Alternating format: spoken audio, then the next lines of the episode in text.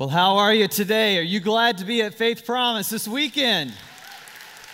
I'll tell you, it is a great time to be at Faith Promise at all of our campuses, whether you are here at our Pellissippi campus or any of our other ones, Blount County, which I'm a little fond of at this moment. If you're at our Anderson County campus or our Campbell County, or if you're online, all of our campuses, even in Costa Rica, we are so thrilled that you are with us this weekend, and we're excited about what God is going to do here with us this weekend. We're continuing in our series in Colossians called Rooted, as we're studying through the book of Colossians this summer to see what God has for us. And we're going to pick up again in Colossians chapter 3. Colossians chapter 3, if you've got your Bibles, go ahead and open up there. We're going to be hanging out there this weekend for a little bit. But let's pray. Let's get into what God wants to say to us this weekend through His Word. God, we so do not deserve Your love. We so do not deserve Your grace and Your mercy that You so freely show to us. But tonight, what we just want to say is thank You. Thank You that You love us. Thank You that you show mercy and You show grace towards people who continually, time and time again, turn their back on You, who are much like Your children in Israel, who ran to other gods, who ran to other things instead of staying focused on You. After seeing Your power on display time and time again, they continually turned their back. And God, that is so often true of our lives. God, we do not deserve Your grace and Your mercy, yet You have freely given it to us. And so tonight, as we approach Your Word, today as we approach Your Word, recognizing that the only way we can is through grace, we humbly ask that You would speak to us, that You would change us, that You would reveal truth, that You would show places in our lives that we need to apply this truth so that we look more and more like You,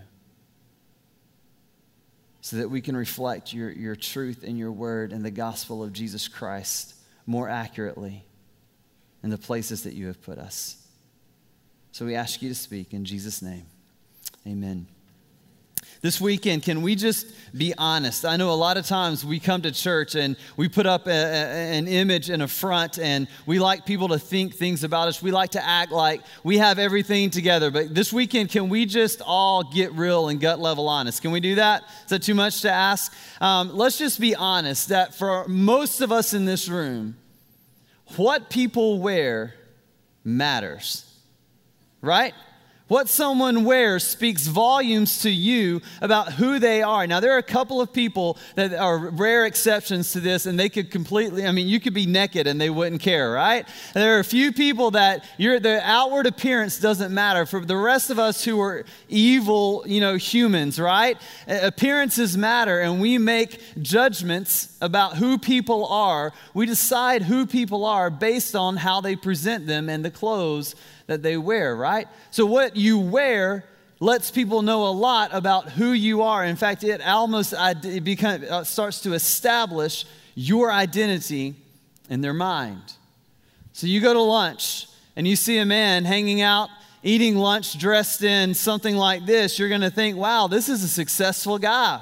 Sharp dressed, got it together, maybe pretty smart, maybe a CEO, someone who's got a high-paying job, a good life. Man, I'd like to meet that guy and be friends with him, right? Or maybe you see someone who's eating lunch, hanging out, wearing a hoodie and a t-shirt. You go, man, maybe they're a bum, right? Maybe they, are in their 8th year of college and they still haven't figured out what God is doing in their life and what He wants them to do. Man, we make these judgments. Or maybe you see someone who's wearing something like this and you go, man, that is a sport fanatic, and a sport fanatic with great and fine taste in football teams. Amen? Amen. Wait, I forgot where I am. This isn't Alabama. Let's go put it back, right? All right, so we make judgments. We make ideas and thoughts about who someone is based on their clothes. Someone's appearance, someone's clothes tells us a lot about who they are and forms our identity of them in our mind. And today what I want to challenge you with is this. The spiritual clothes that you and I choose to wear on a daily basis say a lot about who we are. And even bigger than that, say a lot about who our God is and His desire for other people's lives. The spiritual clothes that we choose to clothe ourselves and walk around in speak volumes as to who we are and who our God is. And that's why Paul in Colossians 3 begins to talk about the clothes that we wear around, the spiritual clothes that we choose to dress ourselves in and to walk around in. Colossians chapter 3, verse 1, if you are following along. If not, it'll be on the screens behind me. Since you have been raised to new life with Christ. Now let me stop. We have been talking the first 2 chapters about the supremacy of Christ, right? We've been talking about how he is supreme, how he is before all other things. He gets first place. He comes above everything else in life. He is supreme, right? We've been unpacking this the past few weeks, and now Paul is going to begin to turn a corner. See, this has been directed at all people up until this time. So we talk about the supremacy of Christ, that he is first place. Paul is talking to everyone at this point. But then Paul turns a corner. In some translations, it says, if you have been raised to a new life. And what Paul is doing is he's transitioning his thought. He's transitioning his teaching to those who identify themselves as Christ followers. He says, if you have been raised to a new life with Christ, set your sights on the realities in heaven where Christ sits in the place of honor at God's right hand. Think about the things of heaven, not of the things of earth, for you have died to this life and your real life is hidden with Christ in God. And when Christ, who is your life, is revealed to the whole world, you will share in his glory. Paul says, here's the reality is, listen, you are not who you used to be. Jesus has raised you to a new life. And here's the reality is that old life has gone and there is a new life that you are called to live. There is a new life that you are called to live out that looks different than who you were before. Paul says there's the old self, and then there is the new self, right? There's the old self, who you were before Christ, and now there's a new self, a whole new set of clothes that you're called to put on that are the clothes of Christ that you're called to wear. They're the clothes we wore before we met Christ, and they look something like this. Anger. The anger and the rage that is in us, right? Clothes we wore before Christ, or maybe sexual immorality. He lists it there in this list that he goes on to define in the next few verses. Or maybe it's dirty language and the filthy talk that comes out of your mouth, right? These were the clothes that we wore before we met Christ. This was our identity before Christ raised us to a new life. Greed, the desire for things that are not ours, and to acquire more and more wealth.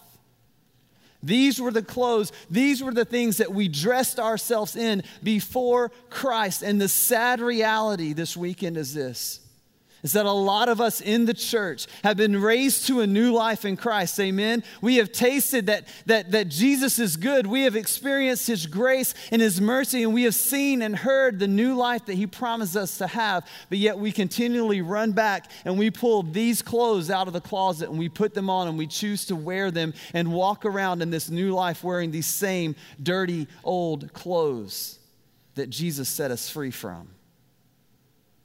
See, we have a choice.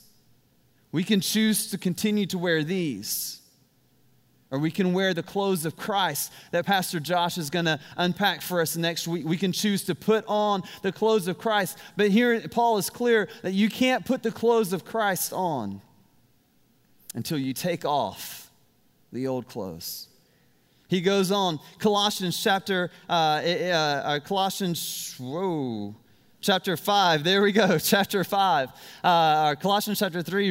He says, so put to death the sinful earthly things lurking within you. Paul says, yes, Jesus has raised you to a new life. Yes, he has bought a new life for you, but yet this old life still lurks around within you. It still tries to pull you away. And he says, put to death this old sinful life lurking within you. Have nothing to do with sexual immorality, impurity, lust, and evil desires. Don't be greedy. For a greedy person is an idolater, worshiping the things of this world. Because of these sins, the anger of God is coming. Paul says, Jesus has raised you to a new life, yet your old clothes are still there, and you have a choice. You can put them on and continue to look like you did before Christ, or you can clothe yourself in the clothes of Christ. And Paul is emphatically clear that he tells us we're not just to take off the old clothes. but he uses a unique word. The word in Greek is this word is nekrao, which means is a military term. It's a term used in battle when you were told to go out and to slay the enemy. This is the word that would have been used. It's a military term that means to slay to death, to kill something. And Paul says, you're not just to take off your old self. You're not just supposed to take that off. You're to slay it. You are to daily kill, destroy with all the passion you can. See, when you're in battle and you go out to face an enemy, you don't go out without a plan, right? Or you're screwed. You don't go out just hoping things work out in your favor, right? No, you go out. You have a plan. You have strategized the best way to defeat your enemy, and you go out. You have a plan, a purpose, and you execute it with all the passion, with all the energy, and every ounce of fight that you have within you. And Paul says the same is true when it comes to our old self. We have to learn to slay, destroy our old self, to violently murder that which was true of us before. Why? Colossians chapter 7. You used to do these things when your life was still part of this world. But now it's time to get rid of anger, to get rid of rage, of malice behavior, slander, and dirty language. Don't lie to each other, for you have stripped off your old sinful self and its wicked deeds. Paul says, you strip these things off. These things used to be true of you. They're not true of you anymore. That's not your identity anymore. Your identity is Christ. And with that comes a whole new set of clothes to clothe yourself in. We have a 3-year-old little girl. Love her. She is full of personality, and the older she gets, the more personality she gets. But I just have to admit, not only are we blessed because we have Elin, we've been blessed to have avoided this whole craziness that's called Frozen, right? Anybody out there understand what Frozen is? Do I need to explain this? All right, most of us know it, right? So we have avoided this until about a month and a half ago, when the loving Mimi heard about Frozen and decided that our daughter needed the Frozen DVD, Frozen pajamas, all the Frozen dolls, plus action figures. She needed the Frozen sing-along DVD just in case the movie wasn't enough, and the soundtrack to go in our car. Amen, right? Yeah. Mimi's in the audience, let me remind you of something. Those grandkids that you buy the annoying toys for, right? About the time you're going in your nursing home, they're not going to be a part of that selection process, okay? We're going to be making that decision, all right? So let me just remind you that mommy and daddy are the ones deciding who's wiping your butt whenever you're in the nursing home, okay? And so the next time you go to pick out a toy, all right, and it's annoying, I want you to think in your head, what kind of dessert do I want when I'm in the nursing home? Chocolate molten lava cake or fruit suspended in Jell-O, all right? Because if you keep on with the gifts, you're getting in a bad one, all right? So we've got the Frozen CD. It's in the car. I've listened to Let It Go 500 times. Her favorite song is Do You Want to Build a Snowman? And after 20 times of listening to Do You Want to Build a Snowman on the way to Myrtle Beach just a couple of weeks ago, I was done, right? And I just hit it and said, it's done. Turned it off. My little 3-year-old in the back seat goes, why? Right? And I had that moment that I swore I would never have as a parent where I said, because I said so, right? Because there was no good reason. The only reason was I'm tired of hearing this song. I do not want to build a snowman, all right? I'm done. I don't want to listen to it, but she's not going to understand it. And that just came out of my mouth, right?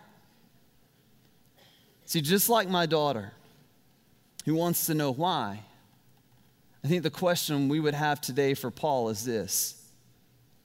Why should we worry with taking off our old clothes? Why should we worry about trying to get rid of greed and sexual immorality in our life and lust and filthy language and all the things that he listed on that list? Why? What are the reasons that we should worry with that we should put ourselves through that? Hey, didn't Jesus die on the cross? Hasn't he shown us grace? Hasn't he paid for that? So does it really matter? I think there's a couple of reasons why Paul tells us that we need to take off those old clothes. And the first one is this. It's because what will happen when we choose to continue to put on the clothes of who we were before Christ? It's because of what will happen in our lives when we choose to continue to put on the clothes of who we were before Christ. See, when we put our faith and our trust in Jesus, here's what we know. It's that Jesus gave us a new heart. Amen. Are we thankful for that this weekend? Jesus gave us a new heart. Ezekiel 36:26 says, "And I will give you a new heart, and I'll put a new spirit in you, and I'll take out your old stony and stubborn heart and give you a tender, responsive heart." Right? And in here, God is painting the picture for us of when we become a believer that he removes that old calloused, hard, hateful heart that is hard to hear the voice of God and doesn't understand the things of God. And he puts a tender, soft, compassionate heart within us that is tender and sensitive to the things of God. But not only does God give us a new heart, he goes on and Paul tells us in Ephesians 1:13 that he puts his Holy Spirit to live within us. And now you Gentiles, Ephesians 1:13, "And now you Gentiles have also heard the truth, the good news that God saves you. And when you believed in Christ, he identified you as his own, giving you the Holy Spirit, whom he has promised long ago." And let me just stop here. If anyone's ever struggled with, am I saved? Am I going to heaven? Do I have a personal relationship with Jesus Christ? Let me tell you something. Here's how you know it's the Holy Spirit living within you. Because if the Holy Spirit isn't living within you, Paul says in Romans 8:9 that you're not a Christ follower.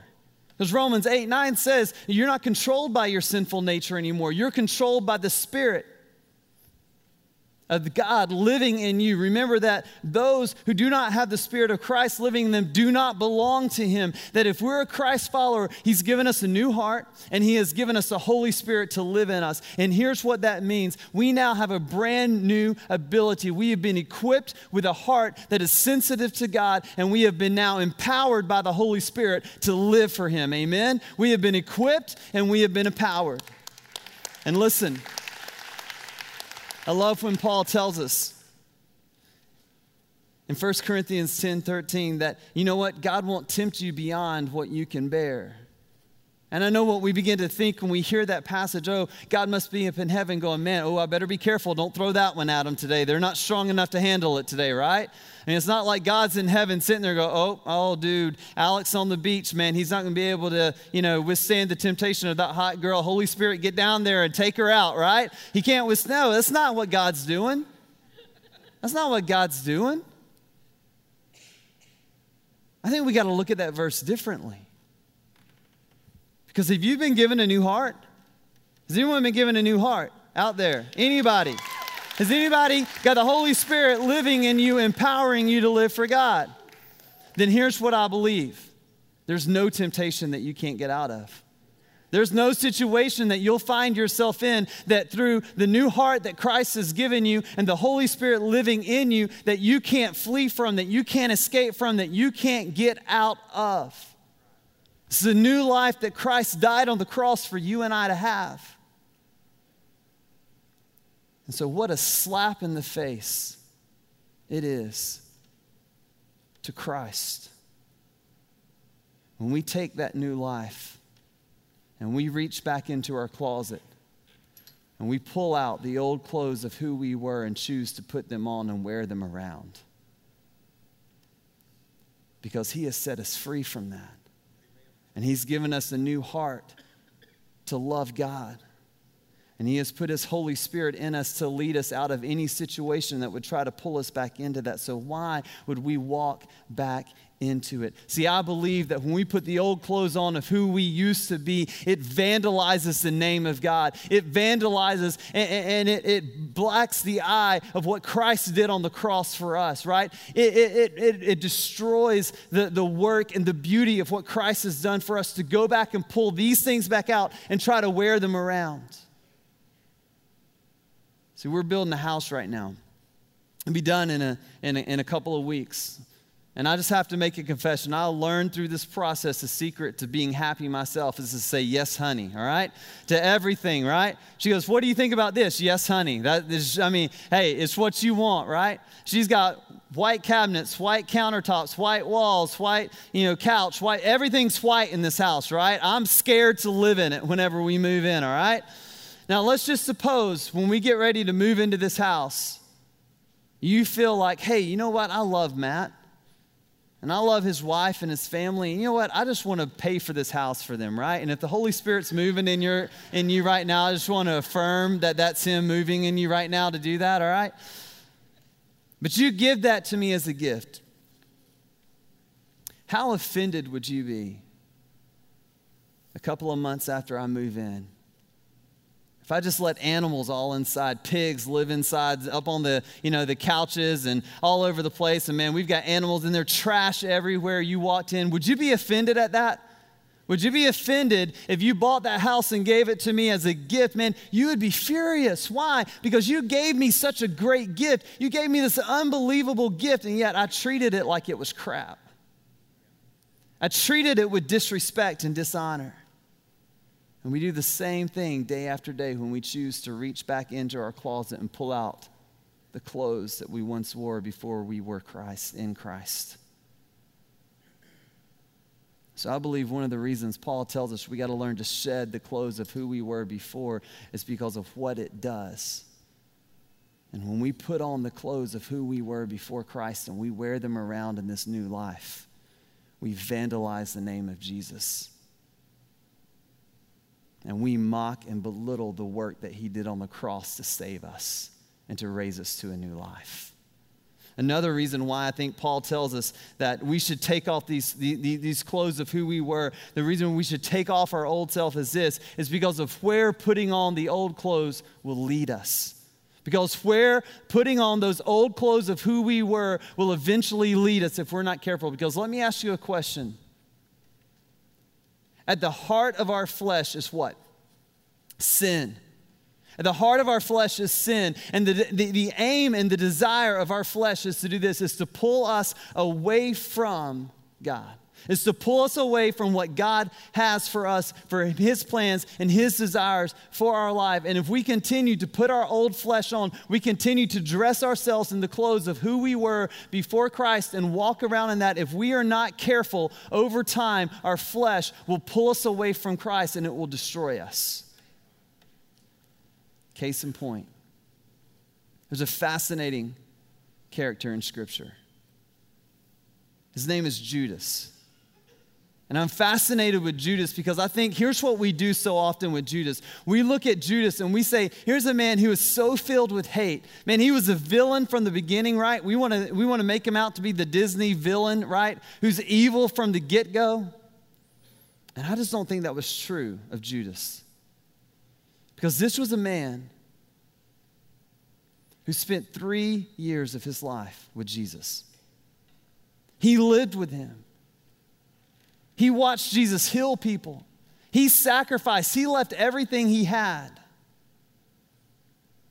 And another reason why I don't think he was the ultimate villain, but that he truly loved Jesus, is because what did he do when he recognized that everything had come and Jesus was crucified? What did he go out and do? He killed himself. See, an evil villain, someone who was just in it for the money, in it for themselves, they would have just went on with life. But his heart broke. And here's why his heart broke. Because when you begin to look at the life of Judas, when you begin to study Judas, what you'll begin to see is that some of the clothes that Judas wore before he met Christ was greed.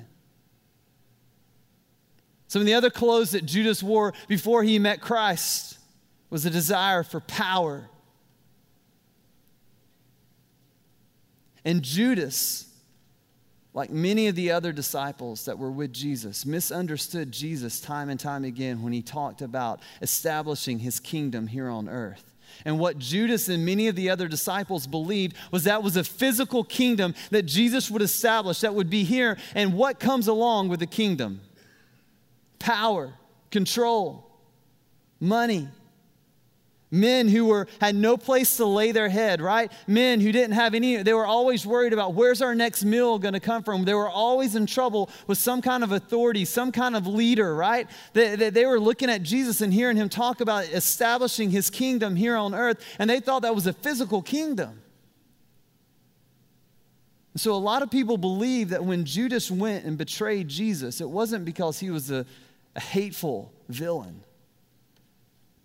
But he was trying to force Jesus to establish his kingdom now. He's trying to put Jesus into a situation where he was forcing Jesus' hand to go ahead and establish his kingdom and to destroy the Romans and to establish the kingdom of Jesus right here on earth. And one of the things I think that got Judas was this, is that desire for greed and desire for money, the desire for power and control.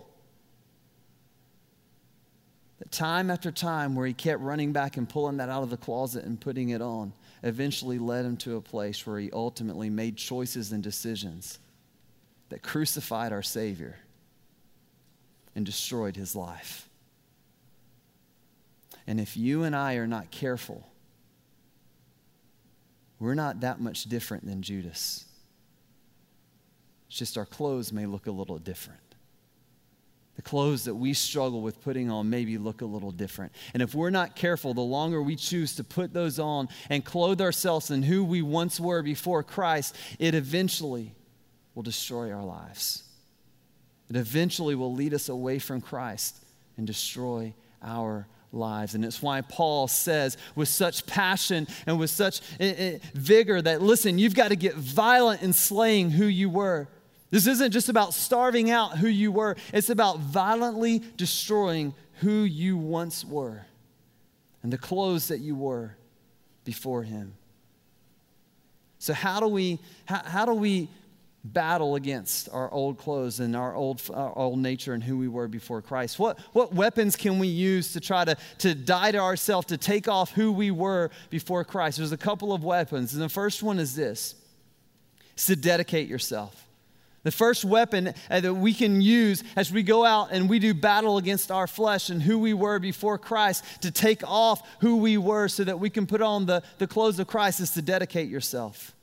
I love Romans 12:1 says this, brothers and sisters, in view of all that we have just shared about God's compassion, I encourage you to offer your bodies as living sacrifices, dedicated to God and pleasing to him.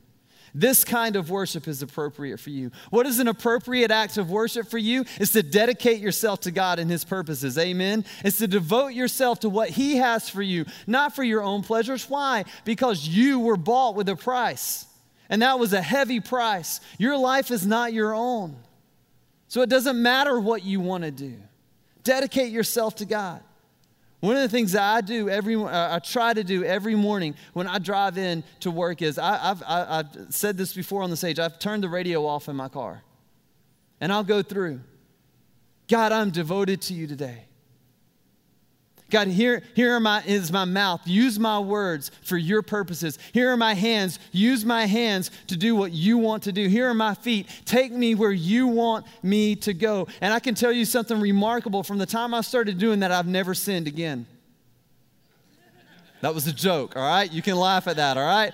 Totally no. I've botched it and I've blown it, and we'll get to what you do next with that, all right? But why is it a weapon to devote yourself? Because here's why. Because it's hard to go back and put on the clothes of who you once were when you've already established in your mind and declared in your heart that today is God's. And my purpose isn't for me. So who cares that that person jumped in front of me at line at Kroger with 5 items over the 20 item or less line, right? Why am I angry? It's not about me. We've already devoted ourselves. We've already dedicated ourselves to God and his purposes today. It's hard to reach back in and put on who we once were when we devoted and dedicated ourselves to God for this day. So we dedicate ourselves. It's the first weapon. The second weapon is this, is to rely on grace. Ephesians 2:13 says this, but now you have been united with Christ Jesus. Once you were far away from God, but now you have been brought close to him, near to him through the blood of Jesus Christ. What brought you near to God? What brought you near to God? The blood of Christ. It wasn't your works. It wasn't your actions. It wasn't anything you said. It was simply the grace and mercy that Jesus offers to us. And so here's what you're going to discover.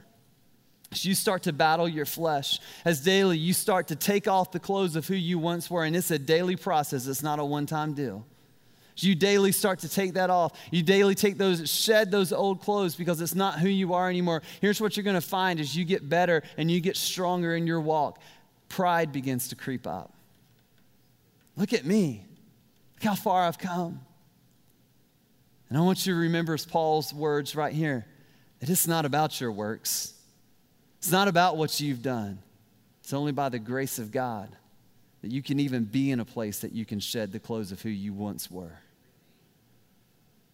And here's what I also know to be true. This taking off the clothes of who we once were is a battle. And in a battle, you win sometimes and you lose sometimes. And a lot of times we beat ourselves up and we get down and we get frustrated and go, man, I did it again, man. I can't believe I did that. I can't believe I blew it again. And yet what I want you to remind yourself of is this, is that it's not by any works of your own that you are brought near to God. It's simply by the grace of Jesus. So the second weapon is you rely on grace. You recognize that you're standing before God and your relationship with him is strictly through grace, not based on your works, so that you don't give an enemy a club to beat you with. And the third weapon that we use in this battle to take off the clothes of who we once were is this, is the weapon of ruthlessly remove all pathways. What pathways, Matt? These pathways. See, if you were honest, and I were honest, you spent your whole life trying to kill the things you struggle with in your life, right? You spent your whole life trying to slay and destroy lust. Can I just tell you something? You'll never be able to. If you could destroy sin in your life, you don't need Jesus. Jesus didn't have to die on the cross. If you could kill your lust, if you could kill your anger, if you could kill that lying tongue in your mouth, you can't. Here's what you can do. You can remove all the pathways and situations that lead you to it, though. You can remove those things out of your life. What do you mean? I mean this, ladies. If you don't have a happy marriage and you struggle in your marriage with your husband, and yet there's that young guy at your job who pays attention to you and laughs at every single thing that you say, that you feel like you're 15 again and in love every time you see him, here's how you remove the pathway. Quit going to break at the same time he's going. Get that pathway out of there, because if you don't, sooner or later, you're going to walk down it. Men, if you struggle with lust and you struggle with pornography, and staying up late is a constant temptation for you, and that's when you do that, listen, go to bed when your wife does. Remove the pathway. Get rid of it, because it's hard to walk down the pathway if it's gone. Remove the pathway. I had a guy a couple of years ago that I was doing accountability with. He was sharing with me about how his wife owned a business. He worked full-time and she had a business. And every morning he would go in and count the supplies to see what he needed to reorder. And there was this young college girl that had been hired as the manager, and she was always there. And he said, Matt, listen, man, there's this connection there. And, man, I'm struggling. I really need you to pray for me. And I looked at him and said, man, let me tell you what you got to do. You got to quit going and being around her. You may even need to talk to your wife about getting rid of her. What? Yeah, you may need to talk to your wife about getting rid of her. And we began to talk and we began to process, and here's where he ultimately ended up. He said, I'm not going to go in the mornings anymore. I'm going to wait until after work, and I'll stop on my way home from work. Why? Because it was full of people at that time, and that girl wasn't there any longer. There was other people there, and he could go in, he could do it. And he said, but listen, it is such a struggle. It puts me getting home an hour later. I'm up early in the mornings. It doesn't take any more time out of my day to go in the mornings. It's a huge inconvenience for me to go at night. But here's what he discovered. When he removed that pathway, he removed the possibility of walking down it and destroying his life. He removed the opportunities to put the clothes back on of lust and sexual immorality that eventually would have destroyed his life and his marriage and his family. And so we have a choice. Paul says, choose wisely. Take off the clothes of who you once were. Take those clothes off and clothe yourselves in the clothes of Christ. God, I pray for us this weekend, no matter what campus we're at, that we would be men and women who chose to take off the clothes of who we once were, and that we would embrace our new identity in Christ. And as we'll discover next weekend, that we would clothe ourselves in the clothes of Christ, that we would not belittle the name of Jesus, that we would not mock what he has done for us on the cross, and that we would not position ourselves in a place for our flesh to pull us away from what you have for us, but that we would daily battle our flesh and we would daily take off the clothes of who we once were. Thank you for a new heart. Thank you for your Holy Spirit that lives in us, that enables us to walk in that new life.